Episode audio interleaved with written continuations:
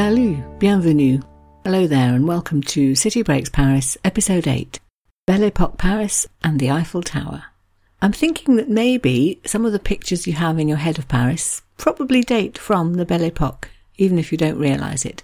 If, when you think of Paris, you think of the Eiffel Tower, or perhaps of some of those lovely Impressionist paintings, street scenes from the 19th century, the Opera House, the dances at the Moulin Rouge, all of these things dated originally from the era known as the Belle Epoque, the era which for many people defines Paris. So for this episode then, some definitions. What was the Belle Epoque and when was it and why was it Belle? A little history, in other words. And some sites to visit that link to that era. Places like the Opéra, the Grand Palais and the Petit Palais, the Galerie Lafayette, and, of course, of course, the Eiffel Tower. So, heading back into history to start with, we talked in the last episode about that awful period which culminated in the Semaine Sanglante, the Bloody Week, the brutal put down of the Paris Commune by the authorities. But, as it turned out, that was the last serious bloodshed in the city of Paris, right up until 1914, the outbreak of World War One. And so people look back fondly on that period, partly because it was a period largely of peacetime, and also because it was an era when lots of new and exciting things were happening, and when Paris really did seem to be at the very centre of the world. And those are some of the reasons why it became known as La Belle Epoque. It was a time for artists and writers and musicians to gather in Paris. The Impressionist painters, for example, who broke the mould with their new techniques and their choice of subjects, deciding quite frequently to paint street scenes of their beloved capital city pictures which documented the carefree gaiety of life in Paris. For example, Renoir's painting, Les Grands Boulevards, which shows that new invention, the flaneur, the person walking about to no particular purpose, wandering down one of the fairly newly built wide boulevards in the city. Or a painting like Camille Pissarro's The Seine and the Louvre, which shows lovely Paris on a wintry day.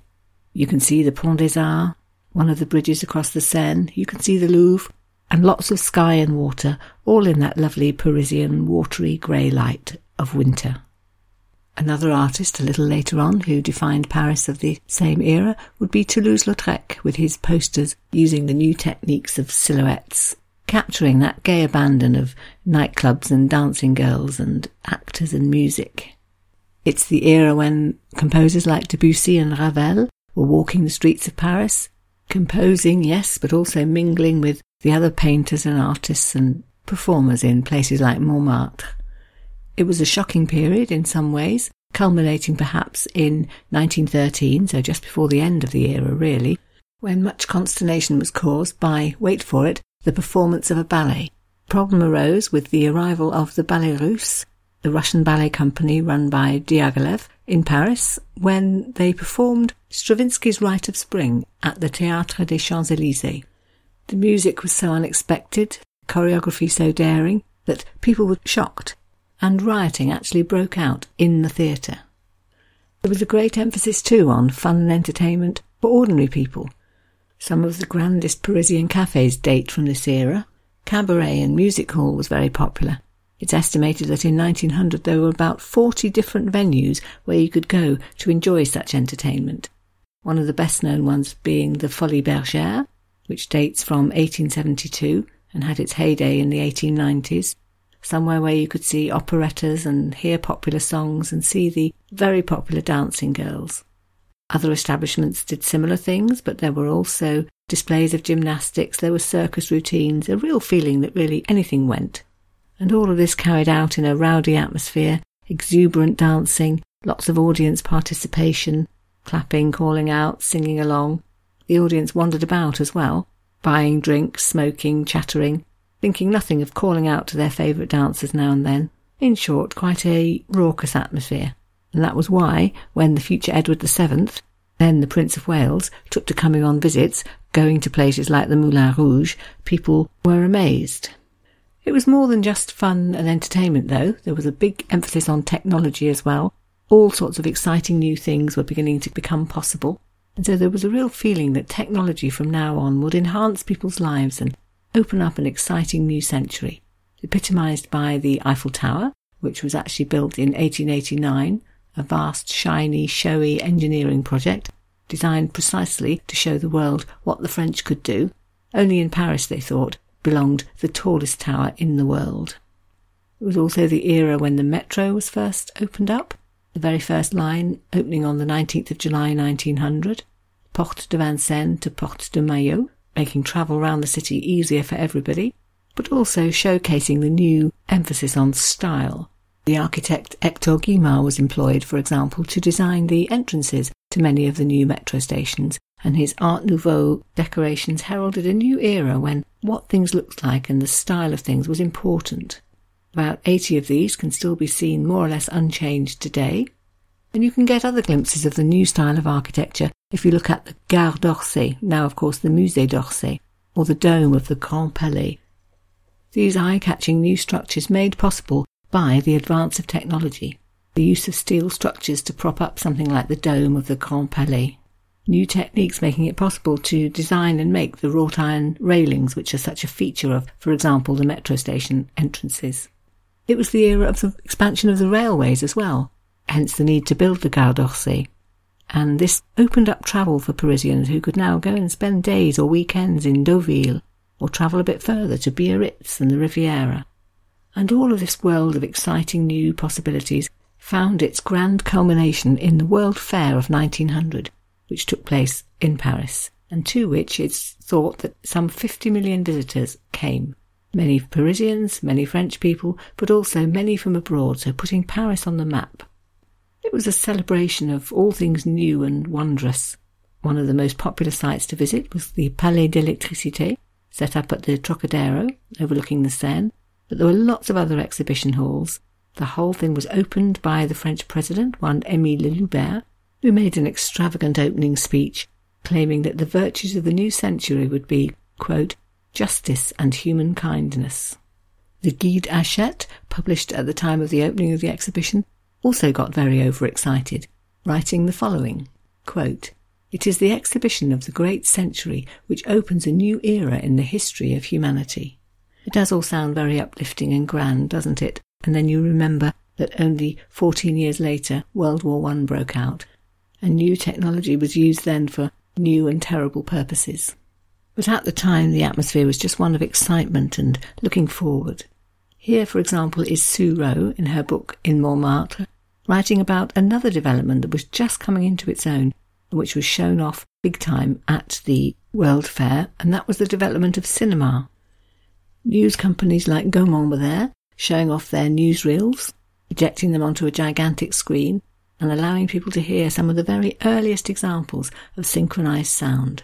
One audience member was amazed and wrote, Every member of the audience had a listening tube hung on the back of a seat in front of them, with a pair of little knobs that you placed in your ears. At the other end of the listening tube, a phonograph played a text synchronized with pictures. Cinema companies like Gaumont and Pathé Lumière were there showing films.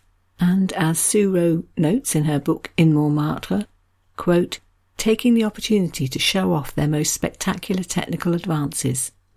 For the duration of the exhibition, Paris really was the centre of the world. Other countries came to display their goods and inventions and new ideas. Here's an extract from an article by a traveller historian, Geert Mak, quoted in a book called City Lit Paris. Full, by the way, of all sorts of extracts about all sorts of aspects of Paris. I highly recommend. Anyway, Mr. Mak wrote, quote, The 50 million visitors traipsed from one miracle to the next. There were x-ray machines with which you could look right through men and women. There was an automobile exhibition. There was equipment for wireless telegraphy. Forty countries took part. California had dug an imitation gold mine. Egypt came with a temple and an antique tomb. Great Britain showed off all the colonies of its empire. Germany had a steam locomotive that would travel at 120 kph. France exhibited a model of Clement Ader's motorized flying machine, a gigantic bat with a 30 metre wingspan. Humans, after all, were destined to leave the earth one day. That does capture the excitement, doesn't it? The idea that anything could be possible. The whole of Paris was exciting and the place to be. There are descriptions of evening entertainments in places like the Café des Ambassadeurs, one of Paris's really grandest cafes, where the chanteurs, the singers, would appear in long, elegant dresses and stylish long black gloves. And people dressed up to come and see. Women in heavy silk dresses with nipped in waists, bustles, hats decorated with feathers and flowers, just excess and a delight in style at every turn.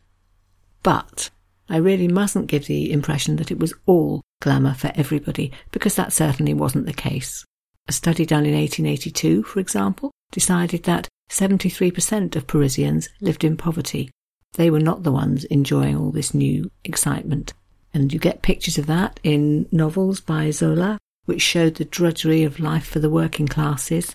A painting like Edouard Degas' In a Cafe. That was its actual title. Its subtitle was Absinthe, the drink that many people were downing far too much of, and the painting shows the social havoc caused by its overconsumption. If you know it, two lonely characters sitting in a cafe, not relating to each other at all. I don't think we even know if they know each other, both gloomily contemplating we're not quite sure what, but sitting in down at heel surroundings, said to be a cafe in Pigalle, just at the foot of Montmartre. So a real reminder that not everybody was leading a glamorous and exciting life. We think of the can-can venues as being bawdy, but really just fun, whereas historians tell us that actually they, in many cases, were exploitative. The high-kicking women whom people flocked to see often wore no underwear. Many were probably prostitutes as well, exploited by the better-off men who came to see them. The authorities did worry about this. They sent the police along to keep an eye on public decency. But the facts remain that many women had no other options and that, for example, in the 1860s there were thought to be some 30,000 prostitutes in Paris. The préfet de police at the time said, quote, They are everywhere, in the café concert, the theatres and the dance halls. You encounter them in public establishments, railway stations, even train carriages. There are some on all the promenade, in front of most of the cafes. They circulate in great numbers on the most beautiful boulevard, to the great disgust of the public definitely an aspect that we shouldn't overlook. But I think today, when you go to Paris in search of the Belle Epoque, there are certain places that you're going to want to visit to catch the flavour. And I'm going to run through them now with a little bit of detail on each one. So they would be the Grand Palais and the Petit Palais, the Galerie Lafayette, the Opéra, and the Eiffel Tower. Starting then with the Grand Palais and the Petit Palais, which were both built for the 1900 exhibition you can tell that if you look at the stone and ironwork facades, the Belle Epoque architecture at its very best. And particularly on the Grand Palais, the 45 metre glass cupola, which tops the whole thing, remains one of the things to look out for if you're on a river trip or gazing over from the other side of the Seine, and which today is one of the city's premier venues for special exhibitions. You can see all sorts there, be it cars or Tintin, music festivals, fashion shows, all sorts of other things are put on there. It tends to be a very booked up place. If you want to see any of those things, you're going to have to book well in advance. The Petit Palais is slightly different. It's not actually that small, despite its name. Also somewhere where you can see Belle Epoque touches, such as the wrought iron staircase. It's run as an art gallery today. Its other title is the Musée des Beaux-Arts de la Ville de Paris, so the Paris City Fine Arts Museum. Both of those buildings are definitely worth a look if you want to soak up some Belle Epoque atmosphere. Another place that's easy to go to, because actually it's a shop, but where there is some stunning Belle Epoque style on display, is the Galerie Lafayette, Paris's best known department store, just across the road from the back of the Opéra, an establishment which opened in 1895, so right in the middle of the Belle Epoque, and was originally just a small haberdasher's evidently run by a couple of people with an eye for marketing, because gradually it acquired a reputation as being a magasin de nouveauté, a novelty shop. Don't think that's got the sort of tacky end of the pier plastic connotations that the word novelty has in English. It's more that it was a shop where you could go to buy the very latest in really anything fashion, food, you name it. So definitely caught the zeitgeist and was so popular that by 1912 they managed to reopen with their wonderful new Art Nouveau interior, central staircase based on the one at the Opera, a huge 43 metre high dome inside which dominates the whole building, its jewelled colours, its stained glass windows. you definitely find yourself when you first go in, I think, wondering is this an art gallery or is it really a shop? It seemed to specialise in everything. Early on, it had 96 departments, no less, and also extra add ons a smoking room, a tea room, a reading room. And so, for all these reasons, it became one of the places to visit. And I think it's fair to say that it still is. Whether you're going to buy anything or just gawp at the amazing displays, can you imagine the sort of thing they do at, let's say, Christmas or Easter? You could spend hours just in the food hall. And if you don't want to spend any money at all, you can still go in and go right up to the rooftop where you'll get some of the best views of Paris, including a close up view of the Opera, which is bang next door. And that brings me nicely to said Opera, or the Opéra Garnier, as it's really called, Garnier being the architect responsible for its design. It was actually begun in 1860, and things went slow, of course, during the siege of the city by the Germans, but it was absolutely a symbol of Paris getting back to being Paris very soon after that, because it opened in 1875, so only a few years after the siege, and for that reason it really was seen as a major event, a sign that Paris was regaining confidence. And a very grand opening was arranged, attended by crowned heads of states from other countries, and by the Mayor of London, who arrived fully robed in, wait for it, a gilded coach. Rupert Christiansen, in his book City of Light, is very good on exactly how glamorous the newly opening opera house was, and on its significance in the history of the city, writing of, quote, gilded and mirrored salons, shimmering candelabra and marbled colonnades, ceilings plastered with mosaics and frescoes, classical statuary, and flaming gas torchères, all enhancing a superb central stairwell that turned the ascending and descending audience into a spiralling spectacle. And he goes on to explain how, quote, patriotic hearts were exhorted to swell, and even the satirical weekly, Le responded to the call. Be proud of being French when looking at our opera. Foreigners who come to visit this marvel will see that despite all our misfortunes, Paris is, and always will be, without rival. Am I allowed to say that is so French, and actually so Parisian? Certainly worth a visit today. You could, of course, go to an opera, or you could go and look round by yourself or join a guided tour, and you'll see the work of as a for instance 18 different sculptors, all of whom were commissioned to do statues of musicians and statues representing operas, etc., etc. I noticed in the guidebook they had a page which had pictures of, wait for it, the 24 different sorts of marble which were used in building it. Inside the auditorium, of course, is somewhere you're going to want to see. Red and gold, all built using the very newest techniques of the 1860s and 70s propped up by a 25 metre high iron structure supporting the domed ceiling, which is actually quite something. It was painted by the artist Marc Chagall, showing 14 scenes from different operas. So if you look carefully, you can see everything from Mozart's The Magic Flute to Wagner's Tristan und Isolde.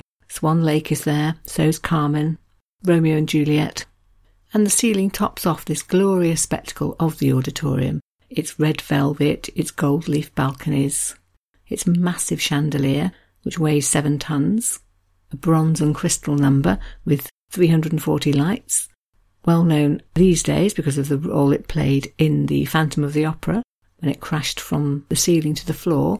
This was a scene in the novel Gaston Leroux wrote called Phantom of the Opera, which in turn was based on an actual event, a day, or an evening rather, in 1896, when one of the counterweights to the chandelier fell totally unexpectedly, landed on an audience member sitting in seat 13 in the fourth balcony, and sadly killed her. That seat has remained unsold to this day. Outside the auditorium, I think the grand foyer is almost as famous, its magnificent marble staircase.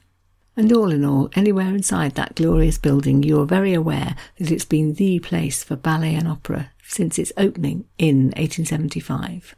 Although, in fact, more recently there has been a second opera, the Opéra Bastille, opened in 1989 as part of the bicentenary celebrations for the French Revolution. Much more modern, opened in Place de la Bastille, aiming therefore perhaps to have a slightly more opera of the people sort of feel, Although, in fact, I have to say that when I went there, it did feel quite posh. Anyway, I think on into the future, the Paris Opera that most people will think of will remain the Opera Garnier, for all its glamour and its spectacle and the history behind it, the significance of Paris's rebirth as a glamorous city in the 1870s. And then the final monument I'd like to come to that very much says Belle Epoque is the Eiffel Tower. Built in 1889 for another exhibition, the Exposition Universelle in this case, two years in the building, 300 workers toiling away day after day to build what was going to be the tallest building in the world, and in fact remained that until as late as 1934, when it was finally overtaken by the Chrysler Building in New York. Originally, it was going to be temporary, just up for the fair, really, but as we'll hear in a minute, it proved so useful and popular that it was never taken down. That doesn't mean to say it was popular when it first went up. There was huge opposition to it even before it was built, when some of the intelligentsia, particularly authors and artists, saw what was planned and began to sniff that it would surely be too mercantile. It would look like a grimy factory chimney. They didn't like the, quote, odious shadow of this hollowed out column of sheet metal. So strong were their feelings that they organised a public petition just as planning was getting underway in 1887, and here's how they explained why they didn't think much of it. Quote, the Eiffel Tower, which even money grubbing America, we can be certain, would not want, is the dishonour of Paris. Everyone knows that, everyone says it, and everyone is profoundly upset and we are only the weak echo of the universal public opinion which is rightly alarmed. One has only to imagine a vertiginously ridiculous tower dominating Paris like a gigantic black factory chimney, crushing by its barbarous massiveness Notre Dame, the Sainte Chapelle, the Saint Jacques Tower, the Louvre, the dome of the Invalides, and the Arc de Triomphe. Gustave Eiffel, who had been commissioned to design it, was having none of this, and he struck back, explaining why it was he thought it would be a good thing for Paris, and comparing it, perhaps a trifle immodestly, with some of the other greatest monuments in the world.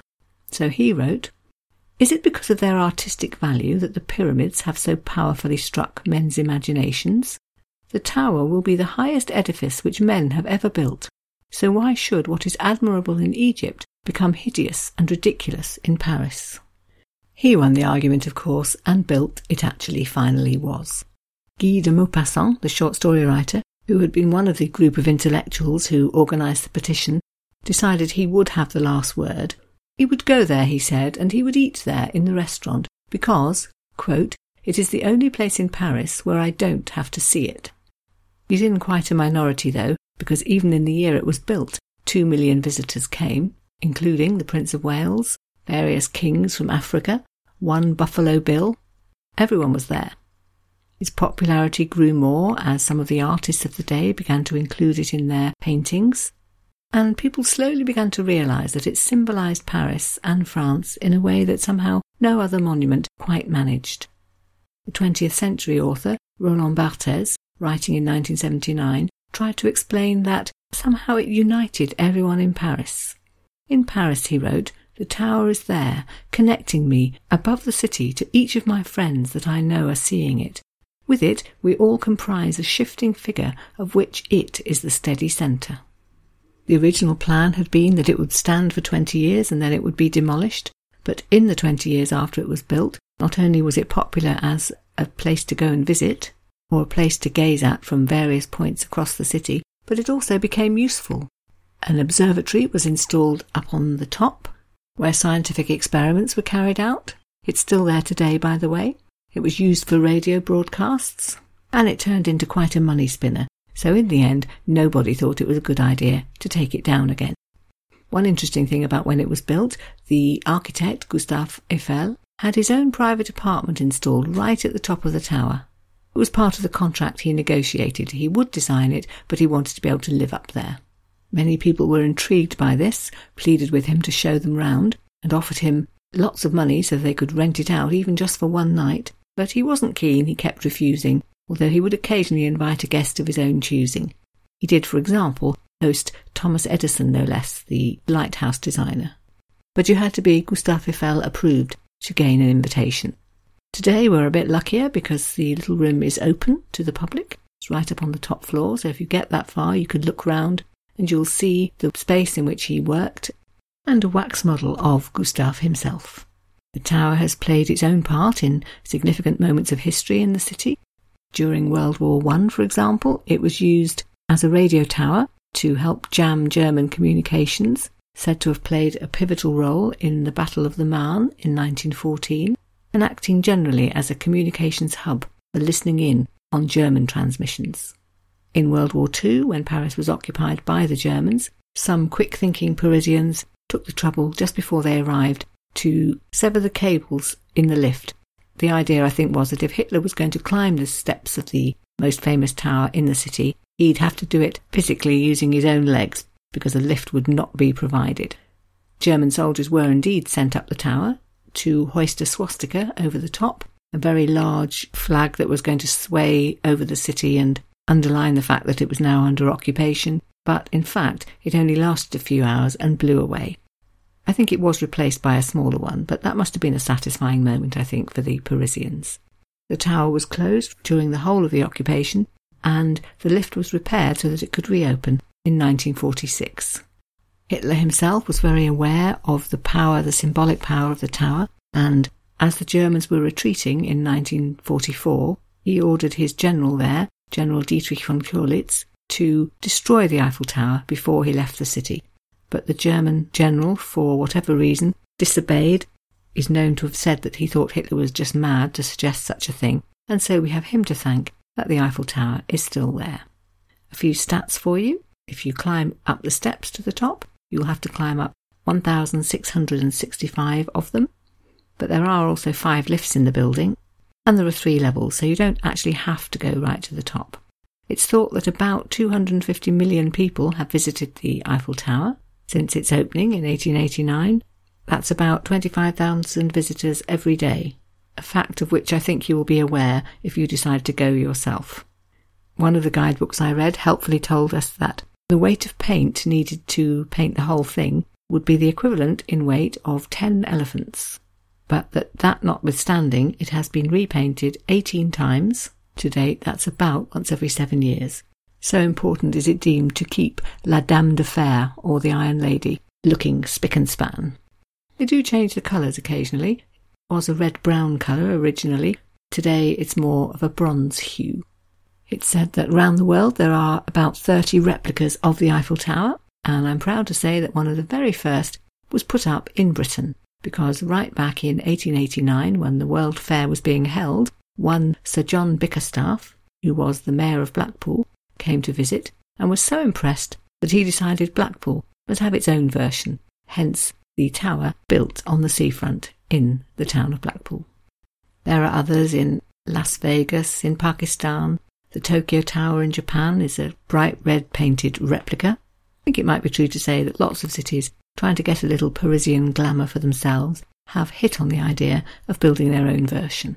It's also been used over the years for various madcap escapades. People have tried flying under the arches of the tower in various aircraft. One, as early as 1926, the pilot one Léon Collot, I'm sad to say, was killed in the attempt. Lots of people have had the idea of having climbing races up to the top. One was organised as early as 1905 by a local newspaper, and one by one Monsieur Forestier, who took 3 minutes and 12 seconds to get up to the second level. These days, every March, there is a race known as La Verticale de la Tour Eiffel, in which people compete to run up to the top in the fastest time. Other people have tried it on bikes, even on motorbikes. People have parachuted off the top. More recently, the French rap duo, known as PNL, recorded a music video right at the top, and the video racked up 126 million views in its first year. You have to think some of that, at least, would be down to the ever popular image of Paris's Eiffel Tower. For most of us, with no desire to race up it or indeed down it, it just remains the most popular landmark in the whole of this city full of wonderful landmarks. Something you keep catching glimpses of from unexpected corners of Paris. I remember, for example, rounding a corner in the garden of Balzac's house in the 16th district to come most unexpectedly across a view of it I hadn't seen before. And most particularly, of course, it is Paris by night, isn't it? It's 20,000 light bulbs switched on every evening, and once an hour, on the hour, there's a five minute special sparkle show, as they call it, which I like to think anybody who's in Paris at the time and has got the tower in their sights stops whatever they're doing just to enjoy that lovely spectacle. The last one, by the way, is at 1am. It's no coincidence that the Eiffel Tower plays a starring role every New Year's Eve, every Bastille Day, and I can't wait to see what they're going to do to make it one of the centerpieces of the Paris Olympics. I can't claim I climb up it every time I go to Paris, but I certainly look at it every time I go to Paris. And one of my favourite moments is if I'm coming in on EasyJet to Charles de Gaulle to one particular runway and I'm sitting on the right hand side of the plane, I know that if I glance down at just the right moment, there it will be in all its glory. The Eiffel Tower reminding me that once again I'm back in lovely Paris. So, leaving that behind for now and thinking ahead to the next episode, I'm going to call that Impressionist Paris and use it to deal with another feature of the city that really says Paris to everybody all over the world. And that's the work of that group of artists, including Renoir and Monet and Manet and Degas and lots more, most of whom were centred in Paris, and many of whom included it in fresh and delightful ways in so many of their paintings.